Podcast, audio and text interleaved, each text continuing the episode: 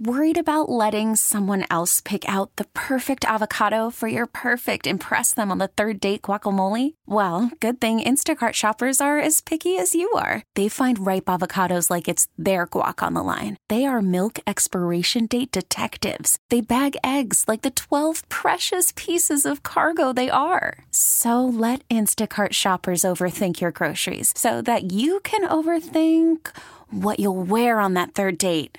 Download the Instacart app to get free delivery on your first three orders while supplies last. Minimum $10 per order, additional term supply. All right, let's say you're in a fraternity and your assignment is to go ahead and get beer for everybody. The order is 44 beers. Here's 88 bucks to go get 44 beers. You come back with 14 beers. How happy is everybody in your fraternity? That's kind of where the Red Sox are. And follow my math real quick. For $88 million, dollars. you expected 44 wins at this point, right? From the guys you're paying 88 million to to pitch, Sale, Price, Eovaldi. No, you got 14. So that math doesn't quite work. And the fraternity people that you're supposed to be very, very happy with, and they're supposed to be happy with you. Not a lot of happy, is there? I get it. That's the math, and that's where we are because Eovaldi still has just one win. That's after what happened in Toronto on Tuesday night. We're going to talk about it, but not for too long because it's depressing. This is Sox Daily. It's your Daily Sox podcast. It's your Daily Sox podcast.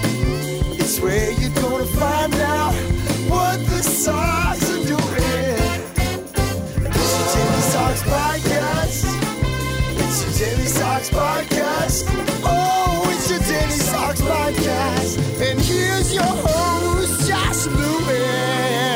Oh. So Rowdy Tellez did it again. He's now 15 for 35 with six home runs against the Red Sox. And even with the Blue Jays having lost seven straight, Rowdy and the Blue Jays rallied for a 4 to 3 win. Josh Lewin with you. Whoa, Canada. They go up, and uh, it's a team they should be beating even in their current state. They don't do it. And yeah, Nate Eovaldi could not give them length, did not get a win. Josh Taylor actually gave up the game winning hit, but what do we expect from Josh Taylor? He's already done so much. Very, very little talk about the actual game. We're going to hear from Alex Cora in just a moment, but I want to spend a little bit more time just kind of waxing nostalgic. This is a 20 year anniversary of something you probably are not aware of. We'll get to that in just a bit. Uh, Mookie's good. We know that. Uh, he's now doing some things, uh, scoring runs at a clip that have it has really not been seen before. The home run total is going to be up and over 30. So those were good things that we can point to from the game on Tuesday in Toronto. But this bullpen is threadbare. Obviously, uh, Eovaldi is just not bringing it right now. Here's his assessment of what it's all about. He talked to the media briefly um, after the game. I felt pretty good. Uh, I felt like tonight was one of my best fastball commands, other than the one of Biggio. But uh, I think what got me in trouble tonight was just not being able to navigate with my splitter. Uh, it felt real inconsistent, and uh, you know, it's ultimately caused me not to be able to get out of some situations. Is that what got your pitch count up early? I feel like it. Um, you know, I was using the curveball early for strike one, and uh, the fastball's up in the zone and the cutters, but then they started to be able to foul it off more, and I, you know, a lot of the times as the game continues, I'm able to find the feel for my splitter, and then tonight I just wasn't able to do that, and uh, you know, it's frustrating, especially looking forward to where we're at now, and you know, I got to go out there and try and go deep in the ball games, and you know, I'm just not being able to do that. It's frustrating. Given, uh, given your season, how important would it be to kind of finish strong and have a couple of Yeah. starts down the stretch? No, absolutely. Uh, anytime you can finish on a high note going into the off season, it makes it a little easier. But uh, I mean, we'll, we'll get there. But as of right now, it's. I felt like I did a lot of good things tonight. It was just really the splitter the one is the one thing I was missing. You feel yourself make, making progress as the weeks go on? Yeah. No, I mean, I definitely feel like as uh, you know, I get more starts under my belt, I've been feeling more, you know, better and better and better. So, uh, you know, just continue to keep grinding out there and uh, go out there and try and go as deep as I can in the ball games. That was a bit just with the, you know, first the injury and then kind of bullpen and starting and just kind of a di- kind of a disjointed season for you. Yeah, I mean, it's been it's been inconsistent. Uh, I mean, right now I feel really good, so um, you know, just focus on the next start and go out there and compete. All right, since we've heard from Nate, might as well hear from the skipper as well. Alex Cora also had a little bit of something to say, and, and then we're just going to move right on. I mean, this was depressing top to bottom. Even Lowell lost their best of three to Brooklyn, so their season is now over. They almost got it done in the New York Penn League, but not quite. But uh, anyway, Alex Cora after the game in Toronto, a loss of four to three.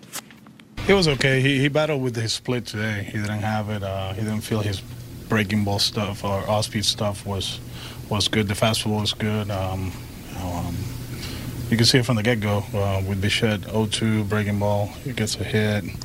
Um, the split for a homer. We didn't keep the ball in, in the ballpark, and when you don't do that, we you know you pay the price at, at this level. How much does he have to get better at being more efficient? The thing with him is, is, is the foul balls, you know, and they they will always be there because of the stuff. You know, it's a hundred, you know, and uh, although I think I think it was JD who said it last year, you know, kind of like you know, a hundred now is is the all ninety three, you know, but uh, you know. They, they keep fouling off pitches and the pitch count goes up, um, you know, and, and I think he went to the, to the fastball where he's supposed to. It's just they kept battling and, and you know putting long at bats. You know he was ahead of guys and they keep fighting and fighting the at bat, and all of a sudden, you know, the pitch count got up. Uh, got up. Do you feel him making any progress, Nate? Kind of Yeah, yeah, yeah. yeah, I think so. Yeah, but just uh, one of those like today, we talk about it, and uh, I'm not going to push him there. You know, we got JT, and, and we still have to, you know, um, attack the guys the way we always do. And uh, he was ready for for Tellez. Just too bad that he hit another home run against us. And uh, but with Nate, uh, the we talk and he said his split and the, the breaking ball didn't feel fine, uh, didn't feel good today, but you know, he gave us enough.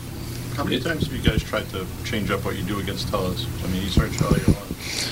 Uh, I mean, we, we did everything possible to send him down the last time, not to see him. I called their GM and said, you know what, send him out to AAA. We don't want to see you. Uh, it's one of those that is.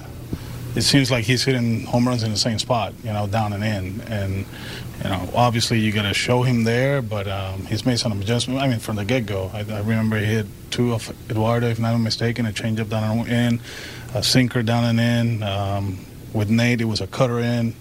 Uh, now with JT, it was in. Uh, everything down, he's getting to it, and you know, we we've been trying to go to other places. Well, we got him out a few times, but in that particular time, 1-1, we felt going in, and it, was, it wasn't in enough, and he put a good swing on it. The numbers have said that Mookie should be more aggressive on the first pitch. How have you guys actually gotten him to be able to, to put it in your game? Just keep talking, and, and he feels good about his swing. Uh, you guys see it. Um, I can remember a game now that he, he hits, you know, the, the deep fly balls to right center or to center field. You know, he's on top of the ball. Um, I think it started in in Anaheim, of all places. Um, you know, when he starts hitting line drives and they go out of the ballpark, he's in a great place. And uh, I'm, I'm happy that he's buying into it. He feels good. But the thing is that he has to feel good to be aggressive. Because if, if he doesn't feel confident that he, he can put a good swing right away, you know, he'd rather work the count, and, and he's still a good hitter with two strikes. So, but right now he's a, he's in a, a great uh, great frame of mind. Uh, physically, he's in a good spot and, and his swing looks great. With all that, he's getting two more off. Devers now has most, I think, doubles. Uh, yeah, I mean, incredible, incredible. Um, actually, the last at bat, it was a tough one. You know, we felt the 12 pitch was up, and then he has to chase up in the zone. But uh, he's been some so, so consistent at what he does, and, and there's a lot of those like that. You know, like it's a hard ground ball, and he takes off from from from the plate thinking thinking two, and he gets to it, and you know, he's he's been amazing for us. All right, so uh, here's what we're going to do the rest of the podcast because I really did not want to spend a lot of time on the game itself. They tend to not be as important, obviously, the rest of the way going forward. So much stuff going on off the field, so much intrigue. And uh, for a franchise that has captured four World Series titles this century already, there has been a lot of drama, right? I mean, I, I know I'm new to all this, but from Manny being Manny to uh, a GM leaving the premises in a gorilla suit to the chicken and beer. Uh, I mean, all of those things are top 10 items on the list. And I'm just wondering where this latest stuff ends up just in, in rankings. Probably not anywhere close to that. But the, the Dave Dombrowski firing and it being coupled with the Yankees outscoring the Red Sox 21 to 6 over a weekend, eliminating them from the AL East with three weeks to go. Not a great moment in franchise history, I get it. But it does make me think a lot about what's next. Not even so much who's next, but just what's on the plate for whoever it's going to be. I mean, Mookie Betts is either going to be extended or traded this winter.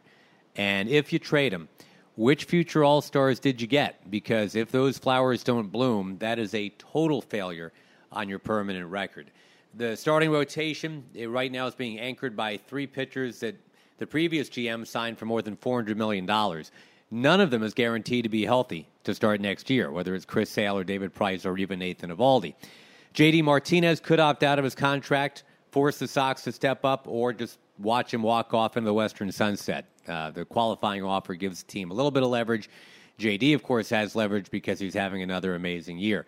You've got payroll pushing 240 million. You've got dead money from Pedroia's extension and uh, Sandoval's buyout in the final year of the Rusney Castillo contract, uh, kind of getting cleared up here now. So the, the Red Sox are, are going to be financially squeezed enough that uh, the starting rotation, the bullpen questions, they're going to be there. Now, you've got Rafael Devers, looks like a superstar in the making. Red Sox need to decide pretty soon if they can get him locked up long term. Uh, lesser with Benintendi, but that's going to come as, as, a bill that's due at some point pretty soon, too. The new guys got to wonder and decide can the team live without Jackie Bradley going forward and that great defense? Uh, you know, do you dangle him? Do you dangle Benintendi somewhere? You got to decide if Workman is really a closer, or did the Red Sox need to spend for one of those two? These are complicated issues. There are a lot of different issues, and the clock's already kind of running on a lot of this stuff. The Red Sox have committed so many resources to the to the pitching rotation. It just kind of ties you up, and uh, for whoever comes in, that's the, to me the biggest thing that you have to kind of swim through. The farm system restock is another big one. It's huge. I mean, other than Michael Chavis, the position players brought up from AAA this year, you're talking Gorkys Hernandez and Chris Owings. They were brought up to provide depth, and they are journeymen for a reason. They're struggling big time. They're a, combined one for 26, as a matter of fact, since being promoted. So, uh, not to bring the room down, I just kind of want to put that out there as, you know, if I'm looking at leaving where I am, to become the new GM, to consider that. I just have to look at all of that, put it in the blender, and, and turn it on and, and at least consider it. One thing I do want to end with on a high note, if you'll let me here. This is an anniversary. I'm recording this on September 10 of 2019, of course, uh, and, and that reminded me uh, about what happened 20 years ago to the date. Sam Miller did a wonderful, wonderful treatise of it, and I'd already kind of had this circled as a, a thing to do in a podcast is to flash back 20 years. And, and if you don't remember what I'm talking about, uh, pause for just a moment. Think of what I could possibly be talking about. 20 years ago in September, probably had something to do with Pedro. You're right. Uh, this was, I think, the, the quintessential Pedro Martinez game. And the, the Sam Miller treatise, uh, he kind of agreed with that. And I'll, I'll share some of what he said, but I, I want to give you my thoughts too, because I was looking at the lineup from that game. It was a Friday night in the Bronx. And I was wondering how the Red Sox ever won with this lineup. It was Jose Offerman leading off at second, Darren Lewis in left, Nomar at short. I mean, he was hitting in the 350s at the time. Mike Stanley was your cleanup man playing first base. Butch Huskey was the DH, took an over for five that night. Then it was Troy O'Leary in left. Obviously, he was very, very solid that year. But Damon Buford in center that night, Varitek catching. Wilton Veras was the third baseman. What a where are they now? Just from the bottom third of that lineup. Varitek, we know where he is. He just caught the David Ortiz first pitch at Fenway the other night. Damon Buford owns U-Float, a company that makes modified uh, life jacket kind of things down in Chandler, Arizona. Uh, Veras now lives in the Dominican Republic. He never did play in the big leagues again after 1999. He did go on to star in the Taiwanese League for a couple years for a team called the Sinon Bulls. But uh, anyway, the Red Sox would win this game 20 years ago to the date with two in the sixth off Andy Pettitte, one in the ninth off Mike Stanton. It was a 3 1 final, and it pushed their record to 81 and 61. It got them within five games of first place. The final pitching line for Pedro nine innings, one hit, one run, no walks, 17 strikeouts. The only pitching line of exactly that in Major League history. This was in the final month of a pennant race at Yankee Stadium. One bad pitch. Chili Davis hit a solo home run in the second inning, and you can argue that the whole rest of the night he didn't throw another pitch that bad. He retired the next 22 in a row, struck out 15 of those. None of the last 11 Yankee batters hit a fair ball. I'll give you some of what Buster Olney wrote in the game story for the New York Times back then. He said hitters gossip on the Yankees bench during games, sharing information about the opposing pitcher's flaws. But there was no free flowing exchange of thought last night. No tips, no insight. They said nothing in the dugout because there was nothing to say. Pedro Martinez humbled the Yankees in their home park in a manner never seen before. And yeah, if you look at the ninth inning, uh, the TV broadcast was just cut from one blank Yankees face to another. All of them just speechless and stunned and isolated. And as Sam Miller wrote, it's like Pedro had put each batter into his own personal prison cell. Buster Olney summed it up by saying, uh, David Cone agreed, less than two months removed from throwing a perfect game, it was the best pitching effort he had ever seen. So I know the, the stakes were not as high as they were in the ALDS relief appearance against the Indians or in some of the other playoff games that Pedro would, would go on to start. But I, I think this was his benchmark start, as in he you know he was more dominant in the All Star game of, of, that 1999 summer. Uh, there were more consequential starts, obviously, in the playoffs. But this was the one where you're saying, okay, you can't do it much better than that. This was a year after the Yankees had won 114 games. They were in the middle of a three year World Series run. And that dominance that Pedro showed on September 10 of 99, that's not something that one random Chili Davis home run wipes out. I'm looking at Derek Jeter hitting 353 going into that game, Bernie Williams 344. And this was a 100% Pedro Martinez, I'm going to control your game. So when Pedro struck out the 17 Tampa Bay Rays the next year, I think this was the game everybody compared that start to when uh, he would go on to have other 17 strikeout games. Uh, everybody look back to this one. So, uh, a flashback to 20 years ago today as I record this. Star Wars Episode 1 Phantom Menace was still in the theaters. The Billy Bass singing fish was the big pop culture craze. On the radio, uh, we were living La Vida Loca. The Backstreet Boys wanted it that way. Christina Aguilera was a genie in a bottle, and Will Smith somehow was living in the wild, wild west. I don't know what that was all about. And Smash, the Smash Mouth was a thing. Yeah, in '99. Yeah, that's right. All tied into the All Star game. Remember that? Hey, now you're an All Star. Blah blah. That was a great All Star game at Fenway. And '99, uh, full disclosure, was one of my favorite summers. I, I was working at that point in Detroit getting ready to close down Tiger Stadium and open up Comerica Park.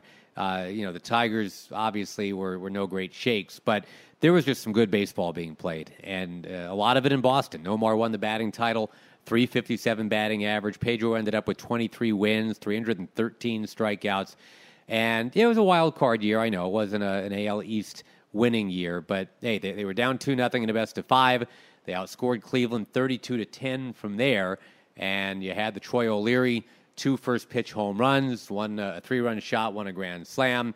It all, it all came down to game five with Pedro saving the tattered bullpen, had no fastball. But uh, I know the rotation, other than Pedro that year, was a mess. Pat Rapp, Mark Portugal, Jin Ho Cho, Brian Rose. Uh, Tim Wakefield was the closer for more than half of that season. So it, it was messy, but it was fun and it set the stage for even more messes the next couple years. Dan Duquette, Jimy Williams, Joe Kerrigan off the field, Carl Everett, and soon enough the, the Cowboy Up group and the team of idiots and all of that. It, it all worked out before too long, and to me, uh, you know, a fringe Red Sox fan back then, working in Detroit and just kind of starting to get fascinated with Boston that's when I remember starting to take a real interest in what was happening at Fenway. And, and for me, it was, I don't know, my personal seminal moment. It's not like I was eight years old or anything like that. And I guess I would have been, uh, uh, how quickly can I do the math? I would have been around 30 uh, in 1999. So, I mean, I certainly knew some baseball by then and knew a little bit about the Red Sox. But that game captured my attention about Pedro, which kind of captured my attention about the Red Sox. So when I started getting assigned Red Sox games for Fox going forward, I don't know. There was just something about it where I started paying a little bit more attention. The Red Sox were a little bit more attractive to me from that day on. So, uh, anyways, just a personal aside, a long one, and I apologize for that. But you know, everybody probably has their one game where they remember really it all clicked for me as a as a Red Sox fan. And again, you know, total disclosure, I couldn't really be a fan back then. I was working for a different American League team. But in terms of piquing my interest and getting super fascinated by what was and what was to be, I really think it was uh, 20 years ago. So I'm, I'm glad I circled it on my calendar. I'm glad I got to share it with you. And uh, for what it's worth, I, I don't do this often enough, but if you guys have memories or insight or things you want to hear about, uh, I, I, never do this, and I apologize. I, I should should do this more. Give you my uh, my Twitter, which is at Josh Lewin Stuff all smushed together one word.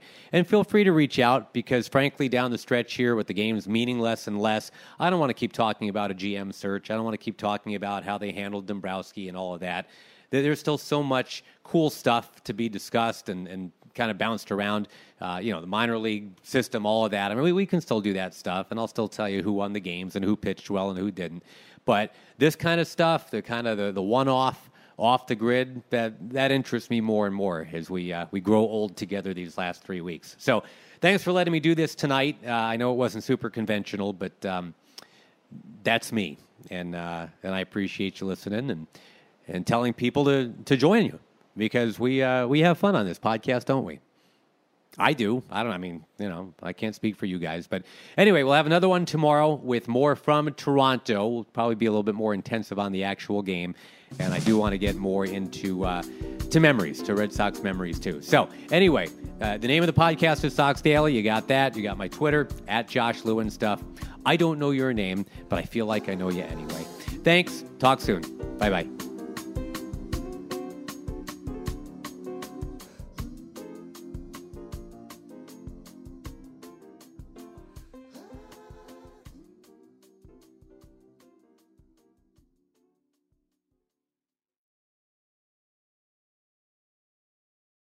Baseball is back, and so is MLB.tv.